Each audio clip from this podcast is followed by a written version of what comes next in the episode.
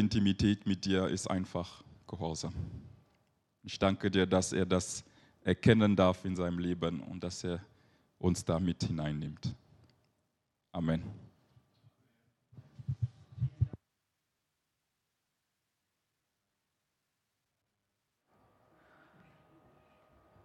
Wunderbar, heute hier zu sein. Es ist richtig schön. Es ist zwar sehr heiß und deshalb werde ich, glaube ich, mal das Fenster aufmachen.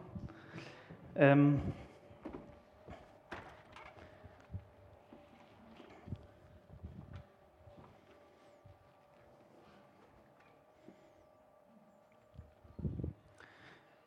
Hast du heute Morgen schon den Doppelpunkt Gottes gehört? Sein Reden in dein Herz?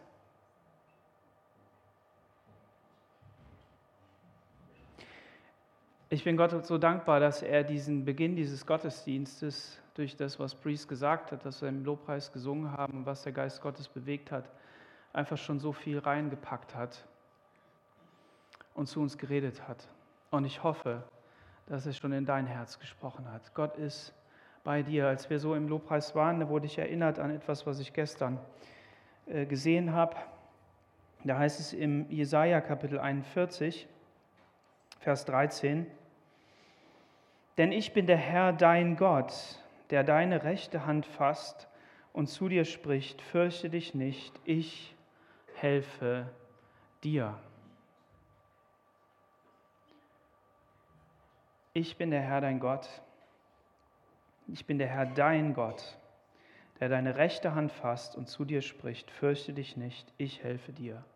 Gott ist derjenige, der dich bei deiner rechten Hand fasst. Er könnte dich auch bei deiner linken Hand fassen. Aber wenn du einmal in so eine Konkordanz oder online in so ein Tool einfach mal eingibst, rechte, rechte, rechte Hand, rechts, dann wirst du feststellen, dass wenn Gott etwas auf die rechte Seite stellt, dann ist das gleichzusetzen mit, dass der Sohn sich zur Rechten des Vaters setzt, neben den Thron. Das ist die, die Gewalt und die Macht Gottes. Und im Hebräischen ist es so, dass dieses Wort Herr, Elohim, hier in der Form dein Gott verwendet wird. Und der letzte Buchstabe ist ein besonderer Buchstabe. Es gibt verschiedene Buchstaben im hebräischen Alphabet, die am Ende eines Wortes anders gebildet werden als im, im Wort selbst. Und dieses, dieser Buchstabe, der wird so gebildet. So. Ein umgedrehtes L, deutsches L, sage ich mal, ja. Und das ist dein Gott. Das ist dein Gott. Unser Gott ist fantastisch, oder? Wenn er sich etwas ausdenkt, dann hat das immer tieferen Sinn, dann hat das immer, immer tiefe Bedeutung. Und ähm, was ich da so lernen darf, ohne dabei jetzt Hebräisch-Experte zu sein, oder ich bin längst davon weg, das überhaupt verstanden zu haben, aber das bisschen, was ich da verstehe, ist, dass Gott dem Volk Israel eine Sprache gegeben hat, an der wir feststellen können, dass er sogar dort bis in die tiefsten Untiefen dieses Wortes hinein seine Wahrheit reingesprochen hat und reingelegt hat. Und ich finde das ein Liebesbeweis Gottes an die Menschen. Ist es so? Amen. Heute Morgen ist das Amen spärlich, aber es macht nichts. Ähm, ihr dürft gerne Amen sagen, ja, das ist erlaubt bei uns. Ähm, genau. Und, und Gott ist derjenige, der dich führen will, der an deiner Seite steht. Und dieser Kampf, der ist natürlich Kampf, jetzt sage ich Kampf. Also dieses, dieses Begleitetsein von Jesus, das fühlt sich manchmal an wie ein Kampf, oder? Das ist so, so wenn der Alltag da ist, wenn, wenn all die Dinge da sind, die wir, die wir nicht so gerne mögen, wo wir, wo wir die Gegenwart Gottes nicht so äh, spüren, dann ist das ein Kampf. Und äh, gut ist, dass die Bibel gesagt hat, dass es ein Kampf ist, weil sonst denken wir, ja, wir sind irgendwie verkehrt. Nein, du bist nicht verkehrt. Und wenn diese Wogen, wenn diese Wellen ganz hochschlagen, dann ähm, könnte es durchaus sein, dass es ganz wichtig ist, dass verhindert wird, was Gott in deinem Leben tun will. Und ähm, selbst heute Morgen hier auf der Kanzel fällt mir das nicht leicht, das zu sagen, weil ich mich dann erinnert fühle an die Situation, wo es mir da so geht. Ich bin Gott so dankbar, die letzten Wochen waren ähm, ja, voll mit tollen Ereignissen, Ereignisse, die umkämpft waren, ja, die, ähm, die nicht so einfach abzuarbeiten waren. ähm, aber die in sich selbst dann, als wir das erlebt haben, einfach richtig gut waren. Hier seht ihr so ein bisschen Blumenschmuck von der Hochzeit. Ähm, das ist einfach eine gute Sache. Und worüber ich sehr, sehr dankbar bin, ist, dass ich in jedem dieser Momente, in jedem dieser Ereignisse wirklich ähm, da war. Jetzt sagst du, wie, du warst. Kennst du das? Du bist da und bist doch nicht da, bist mit den Gedanken woanders, bist irgendwie vorne weg, bist hinten dran, aber ich war da und das ist gut. Und da bin ich Gott sehr dankbar dafür. Und ähm, trotz dieser Feiertage, trotz all dem, ja, geht das, geht das Leben eben weiter, gehen die, die Alltagsdinge weiter. Und so war das auch im Leben Jesu. Ja. Jesus ähm, ist ja auf dieser Erde gewesen. Ähm, ich habe heute gelesen, 153 Wochen. Okay, ähm, kannst ja mal nachgucken, wo die Zahl 153 noch vorkommt.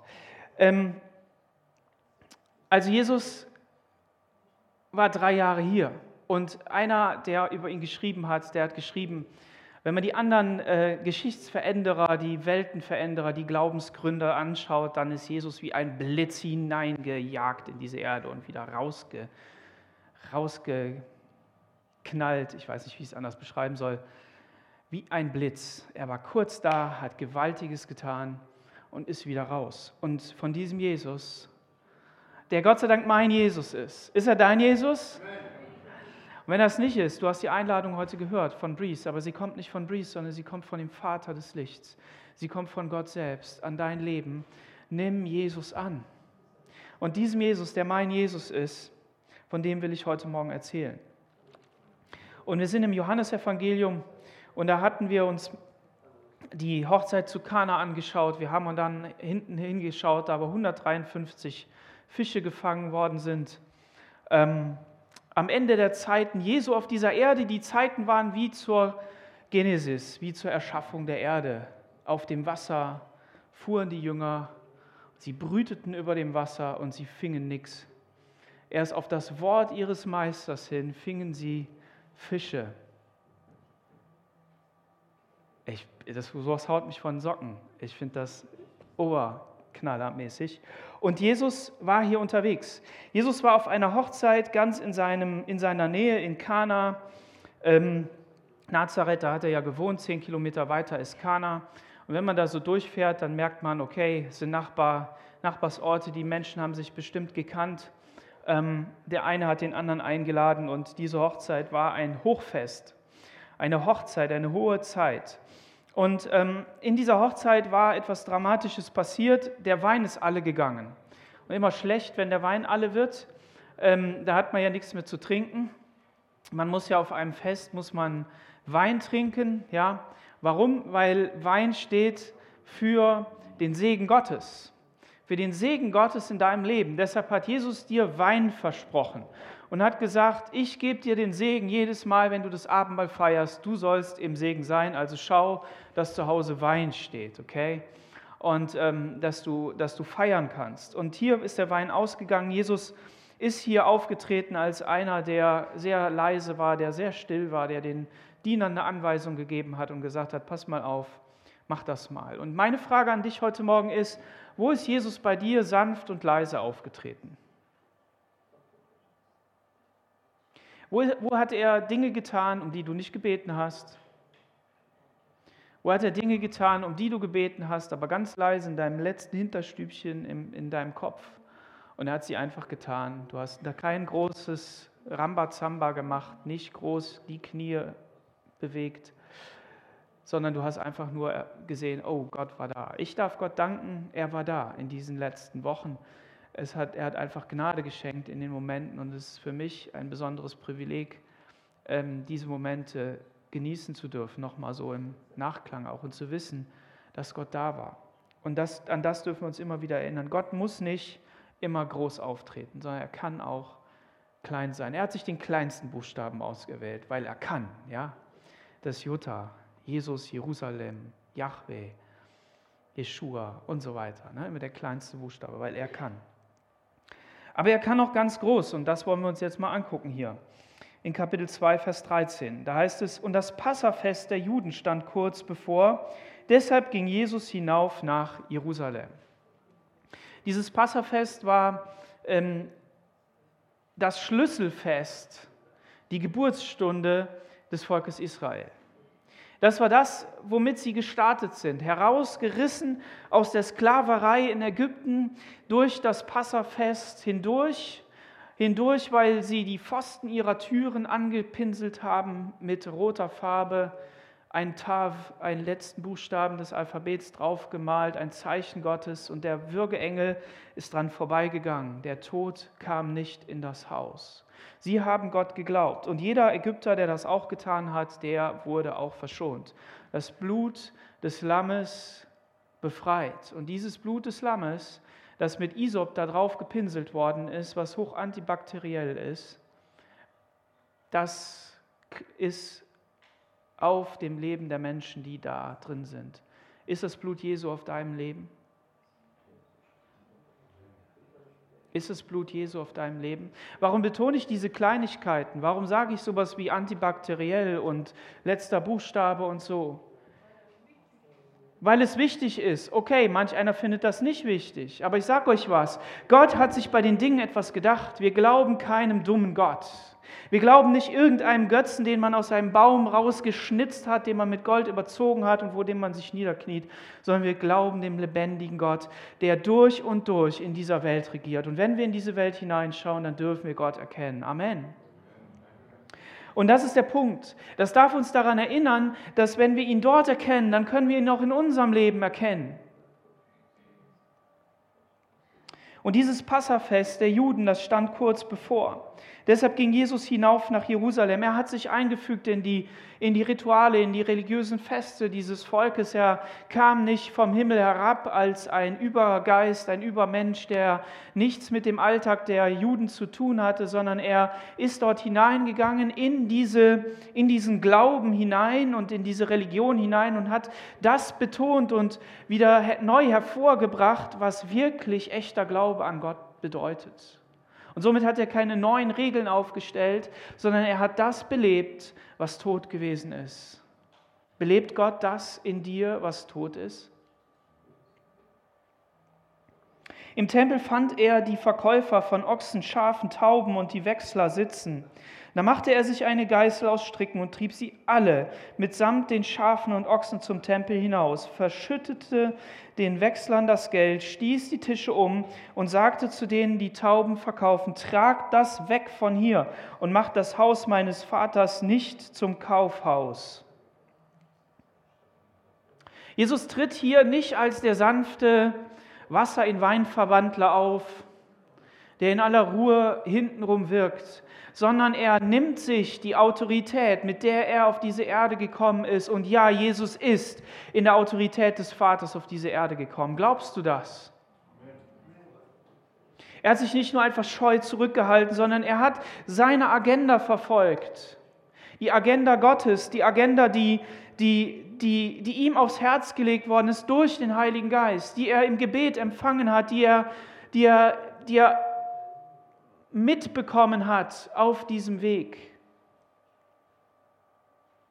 die der Motor war, denn er sagt, ich tue nur das, was ich den Vater tun sehe, das wirke ich. Und diese Agenda hat er verfolgt. Und er hat sich auch davon nichts und niemanden aufhalten lassen. Er hat nicht heute so gesagt, morgen so gesagt. Obwohl er auch in Gefühlsschwankungen war, meine Seele ist zu Tode erschreckt. Was sagen die Leute über mich? hat er sogar gefragt. Er ist gegangen und er ist durchgegangen. Und heute stand auf der Tagesordnung im Tempel Ordnung für Ordnung zu sorgen. Wenn wir uns die Szenerie da so vorstellen, dann müssen wir uns vorstellen, da ist dieser gigantisch große Tempel. Dieser Tempel, der von Herodes einfach nochmal um ein x-faches ausgebaut worden ist. Die Tempelanlagen wurden vergrößert, die, die, die, die Vorhöfe wurden erweitert, die wurden so groß gemacht, dass man einfach nur staunen muss, wie groß sie geworden sind.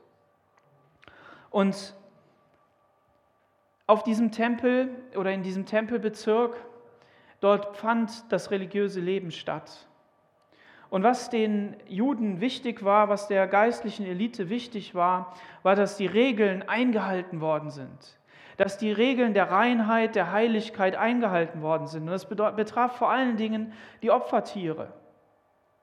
Die Opfertiere durften ja kein Fehl haben, die durften nicht einen Fehler haben, durften nicht irgendwas abgeschnitten haben, so nach dem Strickmuster, naja, du hast schon einen Fuß weniger, dann können wir dich ja Gott opfern, dann sind wir dich los. Nein, sie mussten perfekt sein weil es sollte denjenigen, der opfert, etwas kosten. Er sollte einen Preis bezahlen. Und ich finde trotzdem, dass Gott in seinen Anweisungen, die er da so um das Opfer herum gegeben hat, immer sehr gnädig ist in dem, was er da gibt. Aber was macht der Mensch daraus? Gott gibt Menschen, die, die sich nichts leisten konnten, die, die haben gesagt, dann, dann nimmst du halt Tauben. Menschen, die richtig viel Geld hatten, die sollten von ihrem Überfluss in den Tempel bringen, sollten ein Opfer bringen. Und Gott hatte das Volk ja gesegnet zu den unterschiedlichen Zeiten. Aber was macht der Mensch daraus?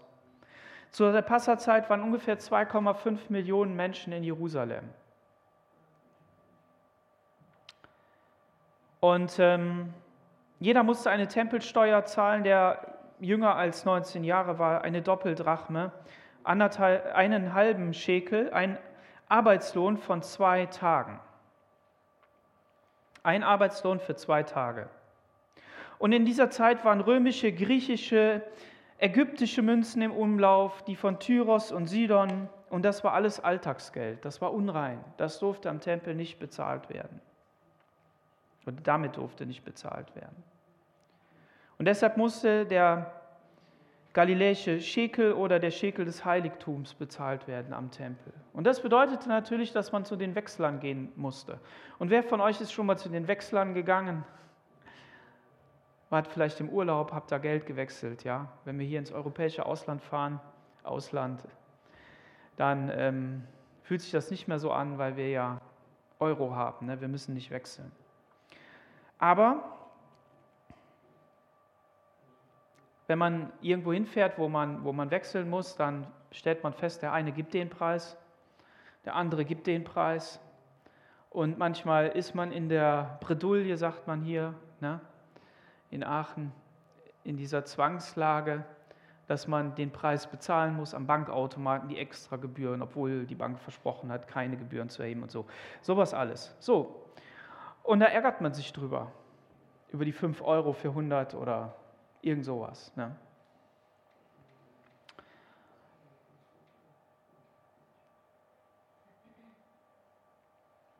Jetzt waren da diese Wechsler. Und diese Wechsler, die sind hingegangen und haben für jeden halben Schekel, also für jede Doppeldrachme oder anders gesagt für den Lohn von zwei Tagen, haben die nochmal die Hälfte genommen. Du bist also mit deinen zwei Schekel dahin gegangen, hast erstmal 25 da gezahlt und dann für den nächsten, der in diesen zwei Schekeln war, hast du nochmal die Hälfte bezahlt. Jetzt bist du schon aus deinem Heimatdorf zwei Tage lang gelaufen oder drei Tage. Hast Unsummen ausgegeben, Arbeitsausfall während des Festes, weil Gott ja gesagt hat, du sollst da hingehen. Und dann kostet das Geld beim Wechseln. Und jetzt sollst du mit dem gewechselten, besteuerten Geld, sollst jetzt Tiere kaufen. Kennt ihr das, wenn ihr so ein Museum besucht oder andere Ausstellungsstätten? Draußen kostet die Hälfte und drinnen das Doppelte, oder? Kennt ihr das? Ich habe so eine Karte von Israel gekauft und leider den einen Punkt verpasst, wo ich sie mit meinem Schwiegervater weit weg von Jerusalem kaufen konnte. Und ähm, da hat die 20 Euro gekostet. Eine 3D-Karte, ja, also so eine dreidimensionale Karte. Kann ich nur jedem empfehlen. Kann man hier sogar bestellen, in klein. Ähm, da hat man ein Verständnis für das Land Israel, wirklich. Das ist richtig gut. Und wenn, ich, wenn du es nicht glaubst, kommst du mich besuchen, dann zeige ich es dir. So, und ähm, dann fahren wir nach Jerusalem und ich bin auf der Suche nach dieser Karte und dann finde ich eine in einem Hotel und dann kostet die 95 Euro.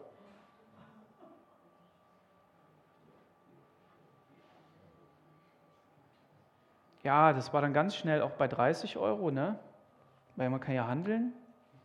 Habe ich aber nicht gekauft. Freunde sind dann hingefahren und haben mir eine mitgebracht. Gott ist gut. Und diese hier, die haben nicht nur Geld für Geld verlangt, sondern die haben ein paar Tauben verkauft. Und draußen haben die unter einem Euro gekostet und drinnen haben sie acht gekostet. Ist das Wucher? Und jetzt kommt Jesus. Und Jesus trifft jetzt auf diese, auf diese Geschäftemacherei, auf diese unehrliche Haltung, Menschen in Notlagen auszunutzen. Weil was ist mehr eine Notlage? Eine Notlage, aus der du irgendwie gerettet werden musst. Da ist Wasser in deinem Keller, da ist das Auto abgesoffen, die Batterie geht nicht oder du hast dir die Hand verletzt, brauchst ein Pflaster. Oder die Notlage deiner Seele.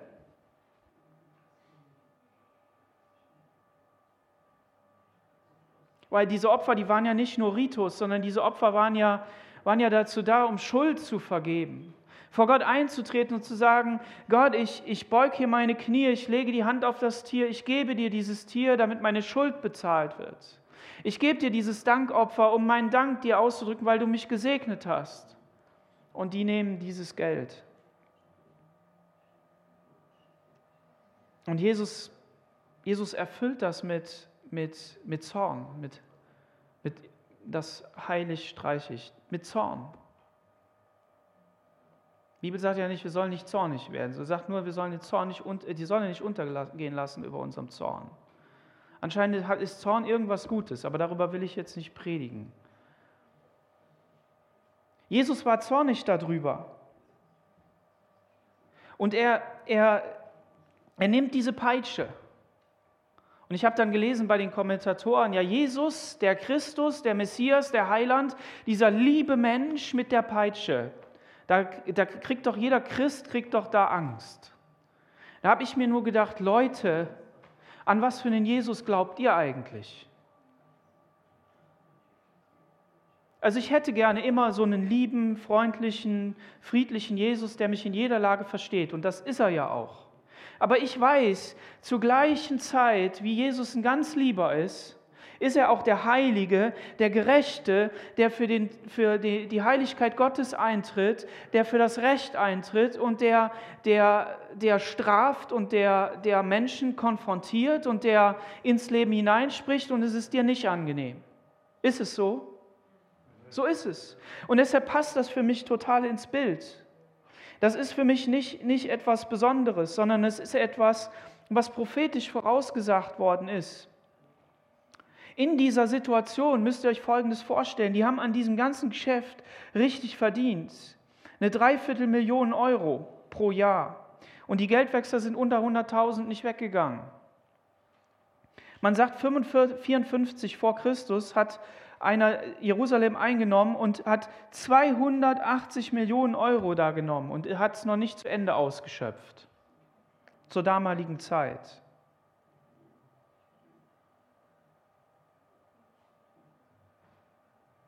In Habakkuk Kapitel 2, Vers 20, Habakkuk 2, Vers 20, da finden wir etwas. Aber der Herr ist in seinem heiligen Tempel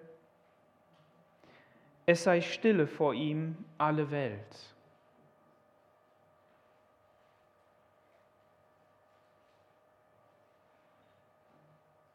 An dieser Stelle hier trifft die Welt auf den Tempel, ist die Welt im Tempel. Und das, was Gott an Anspruch hat, ist kein lautes Getöse von irgendwelchen Geldwechslern. Frage, in welchem Vorhof waren die denn?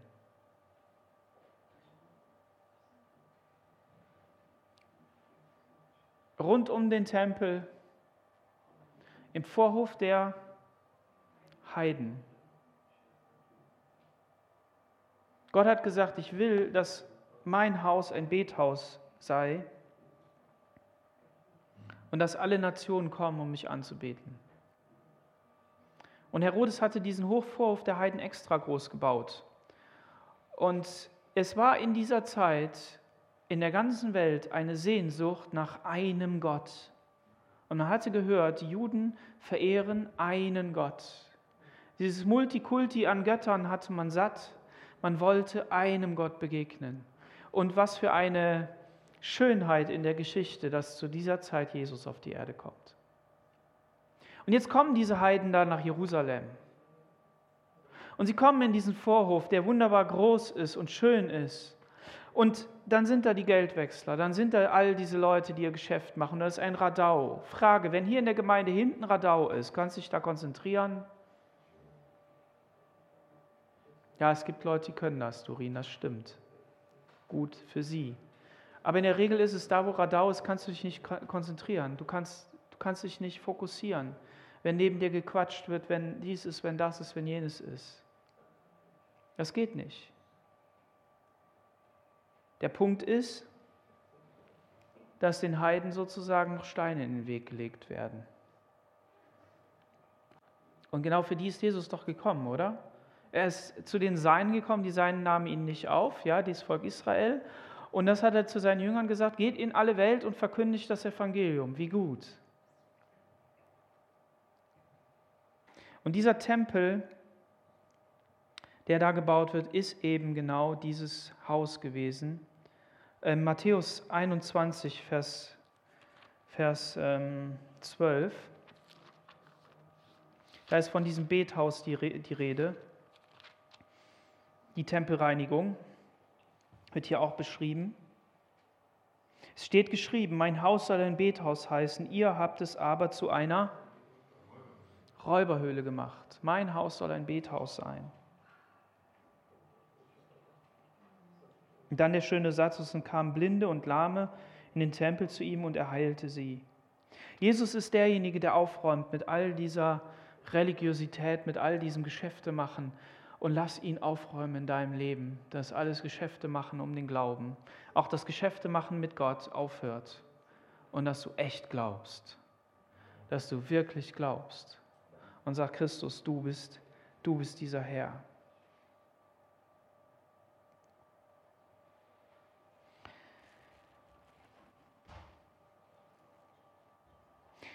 Seine Jünger, also das eine ist, dass die Menschen aus dem Glauben etwas gemacht haben, was Gott da nie hineingelegt hat. Aus dem Mund der Kinder hast du dir ein Lob bereitet. Die Kinder preisen dich. Das ist auch in diesem Zusammenhang. Wenn Gott die Großen, die Religionsführer, die Pastoren, die Ältesten, die Menschen, die, die in Autorität sind, wenn er die nicht brauchen kann, dann nimmt er sich eben die Kinder. Aber seine Jünger dachten daran, dass geschrieben steht, der Eifer um dein Haus hat mich verzehrt. Psalm 69, Vers 10. Die Jünger sind auch immer um Jesus besorgt. Die Jünger haben auch immer eine spezielle Perspektive auf die Situation. Sie waren ja jetzt mit ihrem Meister unterwegs, sie haben ja schon ein bisschen was gekannt, ein bisschen, bisschen was mitbekommen, wie er so ist. Er hat sie gelehrt, er hat mit ihnen gesprochen über das Reich Gottes, über seine Vorstellung, wie das denn sein soll. Manches haben sie verstanden, anderes nicht. Aber eins ist doch schön. Sie haben nicht nur immer alles später verstanden. Das kommt ja da auch noch. Also wir sind nicht immer nur Spätzünder. Aber hier, sie dachten daran, der Eifer um dein Haus hat mich verzehrt. Und manchmal kommen Menschen einem so vor, die das Heilige hochhalten, die Gott hochhalten, die, die, die für, für Werte eintreten, die irgendwie mal gegen den Strich bürsten, die kommen einem so vor, als wenn es sie verzehrt. Und vielleicht verzehrt es dich auch an der einen oder anderen Stelle, dass du denkst, ich habe keine Kraft mehr dafür oder ich, ich lasse hier alle, alle Federn. Aber das Gute ist, dass Jesus selbst ja erfüllt war vom Heiligen Geist. Jesus ist ja in der Kraft Gottes unterwegs gewesen. Lass uns in der Kraft Gottes unterwegs sein. Amen. Da antworteten ihm die Juden, was zeigst du uns für ein Zeichen, dass du das tun darfst? Ja, die waren natürlich die religiöse Autorität, ist klar. Und da musst du erstmal beweisen. Da musst du erstmal rankommen. Und diese Kurve des, des Beweisens Jesu, die geht immer weiter hoch, die geht immer steiler hoch. Die geht so steil hoch, dass als Gott den Lazarus aus, aus dem Grab herausgeholt hat durch seine Kraft, durch das Wort von Jesus, sie immer noch nicht geglaubt haben, sondern das dem Teufel zugeschrieben haben. Da, wo Gott in dein Leben hineinspricht und wo er etwas tut, schreib es nicht dem Teufel zu, sondern glaube daran, dass Gott es ist, der etwas tut in deinem Leben und dass er dich ruft. Und der Punkt ist, Gott wollte natürlich in der Situation durch seinen Sohn im Volk beweisen, dass die religiösen Führer und die ganze Religion damit, die Gott nie gewollt hat, gescheitert ist. Absolut gescheitert ist, durch ist. Und deshalb schreibt Johannes auch diese Kontroverse so und beschreibt das in dieser Form und die anderen Evangelisten auch. Immer die Juden, die Juden, die Juden. Und in der Apostelgeschichte geht es gerade so weiter. Dann, dann gehen die Jünger ja schon raus in die Welt und dann folgen die Juden, Juden denen nach. Und kommen, dann tauchten wieder ein paar Juden auf und die klagten die Christen wieder an. Und so ist das in unserem Leben auch. Gott hat dir bewiesen, dass du gescheitert bist, oder? Es gab diesen Tag, wo du gesagt hast, Gott, ich kann nicht mehr, ich brauche dich. Jesus, ich habe erkannt, du bist der Christus und du bist derjenige, der mein Leben rettet. Und ich brauche dich. Du musst mich retten von meiner Schuld und meiner Sünde. Hier ist mein Leben, oder? Aber irgendwie laufen da noch so ein paar Typen hinter dir her. Und die klagen dich immer wieder an. Die wollen dir beweisen, du bist trotzdem gescheitert. Da muss man, wenn es denn so leicht wäre, ne? da muss man sich zu denen umdrehen und sagen, ja, das weiß ich doch schon längst. Das weiß ich doch, dass ich gescheitert bin. Und ich glaube, naja, ich glaube, ich glaube, aber hier an diesem Punkt brauchen wir Glauben. Amen. Wir brauchen Glauben, der das Vertrauen auf Jesus setzt und sagt, ja, ich lasse mich jetzt davon nicht unterkriegen. Und selbst wenn ich untergehe, weiß ich, dass der Herr meine Hand nimmt und mich rauszieht, wie Petrus aus den Wellen, oder? Und was zeigst du uns für ein Zeichen, dass du das tun darfst? Also ich meine, ihr müsst euch ja mal die ganze Situation vorstellen. Das ist ja nicht so, dass da niemand war keine Autoritätspersonen, keine, keine Soldaten, nichts. Äh, gut, im Tempel natürlich jetzt so nicht, aber die ganze Szenerie war ja vollgepackt von, von, von Security, ja.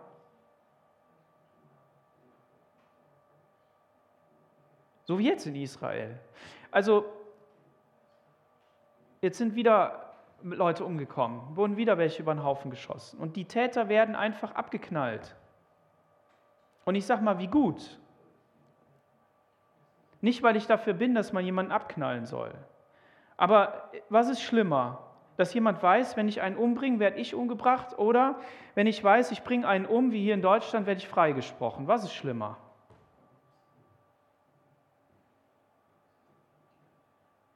Und Jesus war auch in dieser Situation, da waren, da, waren, da waren Leute. Aber der Punkt ist, er ist in der Autorität Gottes aufgetreten. Sie konnten ihm nichts. Und die Juden kommen zu ihm, was, was zeigst du uns für ein Zeichen, dass du das tun darfst? Und was sagt Jesus dann? Jesus redet ja nur Wahrheit.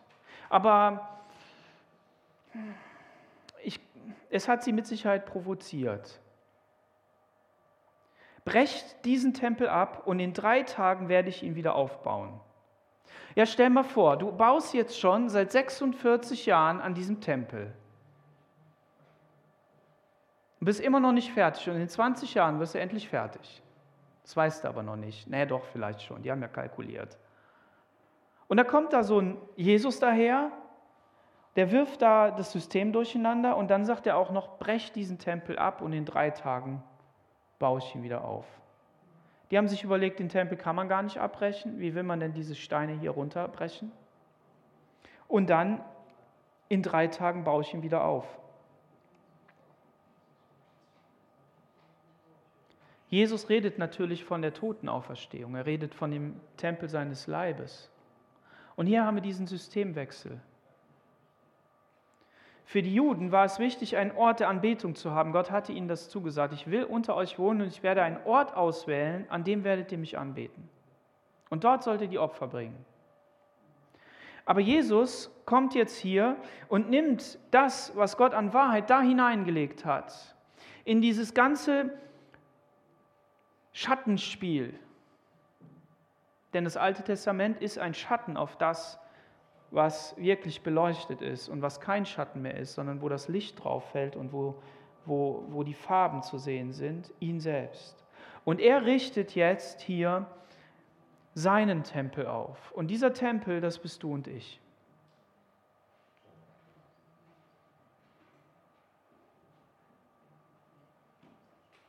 Im 1. Korinther 3, Vers 16, da heißt es, wisst ihr nicht, dass ihr Gottes Tempel seid und der Geist Gottes in euch wohnt? Du und ich, wir sind Tempel Gottes. Der Geist Gottes wohnt in uns. Und deshalb ist das hier auch kein Gottesdienst. Wir feiern heute keinen Gottesdienst, muss ich leider enttäuschen. Wir sind versammelt, wir haben eine Versammlung der Heiligen und der nicht so Heiligen, die auch noch auf dem Weg sind zur Heiligung. Aber unser Gottesdienst findet nicht hier statt sondern unser Gottesdienst findet in unserem Leben statt. Und nur wenn wir das sagen können, nur wenn wir sagen können, dass unser Leib der Tempel des Heiligen Geistes ist, durch das Werk Jesu, durch den Heiligen Geist, der in uns wohnt. Oder wie Petrus es sagt im 1. Petrus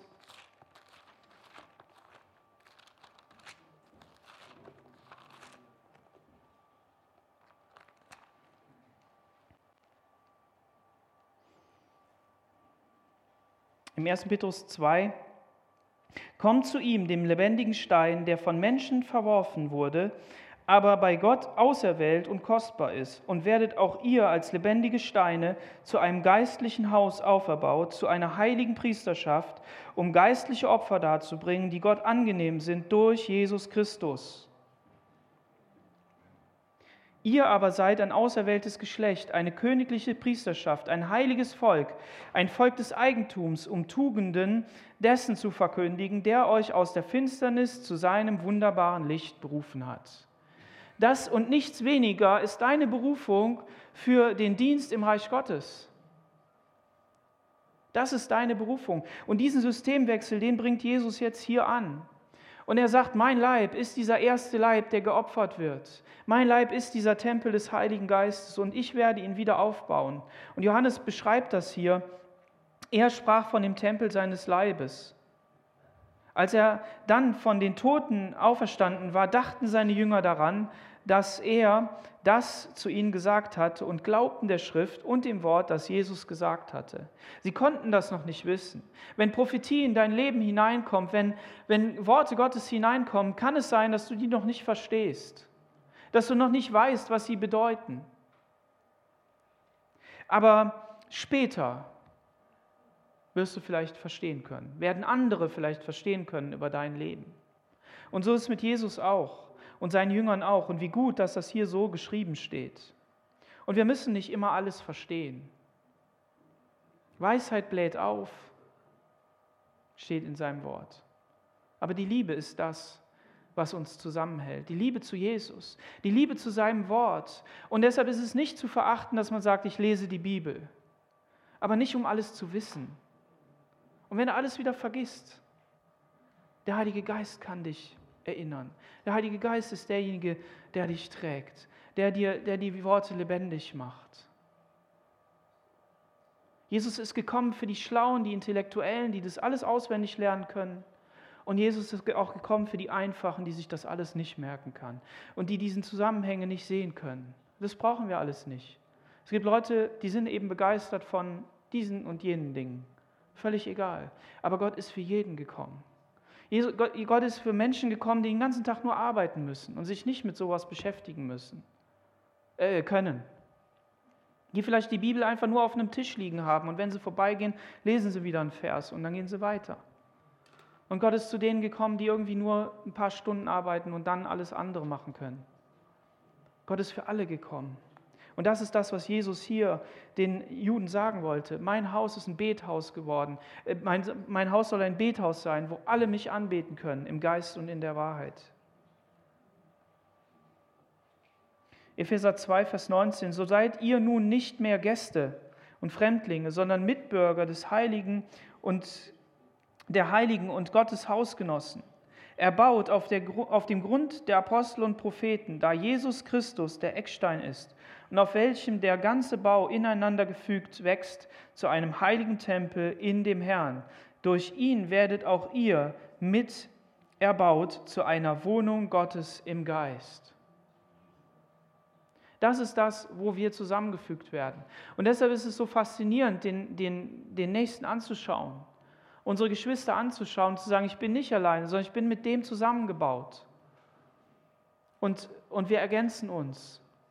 Und wenn wir hier in die Eifel fahren, dann sehen wir diese, diese Häuser, die mit diesen, diesen ungeraden Steinen äh, gebaut sind, ja diesen Natursteinen und, und, und dann ist da irgendwo ein Holz da drin und man weiß nicht, ist das Holz durch die Steine so geworden oder war das Holz immer schon so krumm?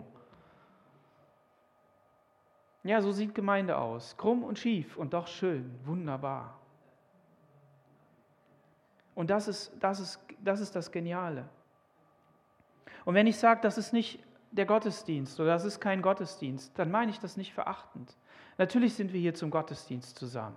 Wir versammeln uns hier, um Gott anzubeten, um ihm die Ehre zu geben, um, um zu sagen, weißt du, ich ermutige meinen Nächsten im Glauben weiterzugehen, um zu sagen, ich bin schon seit 40, 50 Jahren mit dem Herrn unterwegs und wenn du erst drei unterwegs bist, da kommt noch so viel und der Herr ist gnädig. Das ist das, wofür wir zusammen sind dass wir einander ermutigen, dass wir, dass wir Gott ehren, damit dass wir ihm die Ehre geben, mit allem, was wir tun.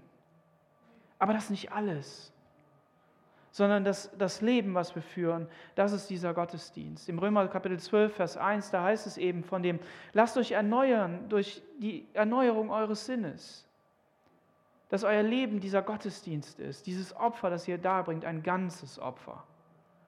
Das ist das, wovon Jesus spricht.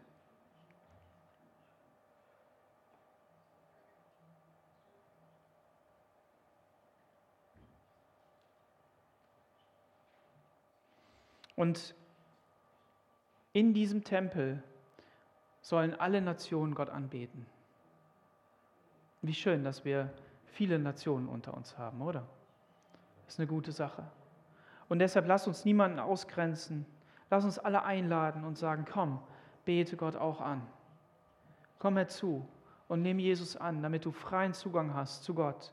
Und der Räucheraltar, der dort im Tempel stand, der ja nicht gesehen worden ist von niemandem außer den Priestern, der da vor dem Allerheiligsten stand und der im Hebräerbrief irgendwie im Allerheiligsten steht und keiner weiß warum.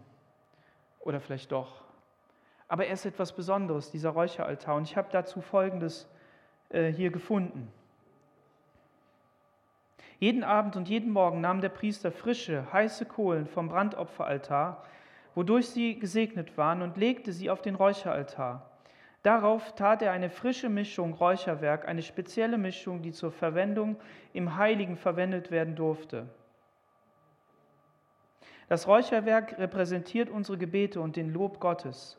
Und der Herr Jesus steht heute fürbittend für uns vor dem Vater. In der Stiftshütte und im Tempel war es eine ganz besondere Mischung des Räucherwerks, aus Weihrauch, Myrrhe und vielen Gewürzen, vor allem Zimt. Es war für den Herrn und nicht für zu Hause bestimmt. Archäologen fanden bei der Ausgrabung eines etwas Tempelweihrauch für den Tempel in Jerusalem und gaben ein winziges Stück einem Priester zum Testen. Er berichtete, dass für zwei Wochen keine Fliegen oder Insekten in der Umgebung waren und kaum unangenehmer Geruch. Denkt darüber nach.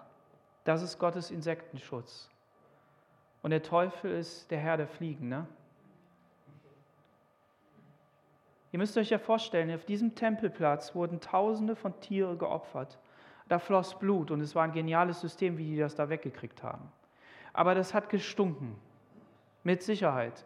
Und da ist es heiß und da sind Tiere und das modert. Und Gott hat das alles so angerichtet, so eine Ordnung gegeben, dass sein Wohlgeruch dort ist und dass der diese ganzen Tiere da wegscheucht und dass es einfach nur angenehm ist, Gott zu opfern und ihm die Ehre zu geben. Amen. Und das soll in deinem Leben sein. Dass nach der Tempelreinigung in deinem Leben, wenn all dieser Unrat weg ist, all das, was, was da nicht hingehört, die Geldwechsler, die, die, die Tiere, die da zum Verkauf sind und Jesus allein dort geopfert ist, dass dann deine Gebete, deine Anbetung Gottes diesen Wohlgeruch in deinem Leben von sich strömt. Paulus sagt immer wieder und die Apostel, betet ohne Unterlass. Lass das Gebet hervorgehen. Und die weitere Stufe ist, wenn wir nicht mehr beten, dann betet der Heilige Geist durch uns. Amen. Damit alle Tiere verschwinden, alle Fliegen verschwinden, all das verschwindet, was in unserem Leben da nicht hingehört. Wie gut, dass die Tempelreinigung hier beschrieben ist. Und wie gut, dass wir, dass wir daraus etwas ziehen können für unser Leben.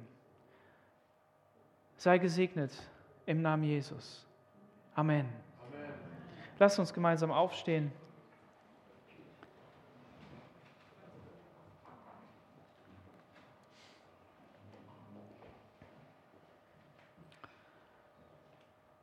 Herr Jesus, ich danke dir für diesen Morgen. Ich danke dir, Herr, dass du unser Gott bist und dass du ein genialer Gott bist und dass du auf allen Ebenen zu uns sprichst. Danke, dass, dass du in unserem Leben Momente hineingegeben hast, wo wir erkennen dürfen, dass du etwas tust, dass du an der Arbeit bist und dass du da bist. Danke dafür. Danke, Herr, dass wir unseren Blick auf diese Momente richten dürfen und sie weisen uns hin auf das Werk, das du am Kreuz von Golgatha getan hast, dass du dein Leben gegeben hast und dich hingegeben hast. Jesus, ich danke dir dafür und preise dich. Ich bete für meine Geschwister, ich bete für jeden, der es noch nicht ist, der, der noch vor der Tür steht oder wo du noch vor der Tür stehst, wo du anklopfst, Herr, dass, wir, dass, dass derjenige durchbricht und dass wir, die wir schon länger mit dir unterwegs sind, dass wir auch immer wieder durchbrechen und dass deine Gegenwart sich in unserem Leben breit macht, durch die Anbetung, durch den Lobpreis, diesen angenehmen Duft, Herr. Und dass alles, was da nicht hingehört, dass es verschwindet im Namen Jesus. Brich du durch und lass deine Herrlichkeit durch uns scheinen im Namen Jesus. Amen.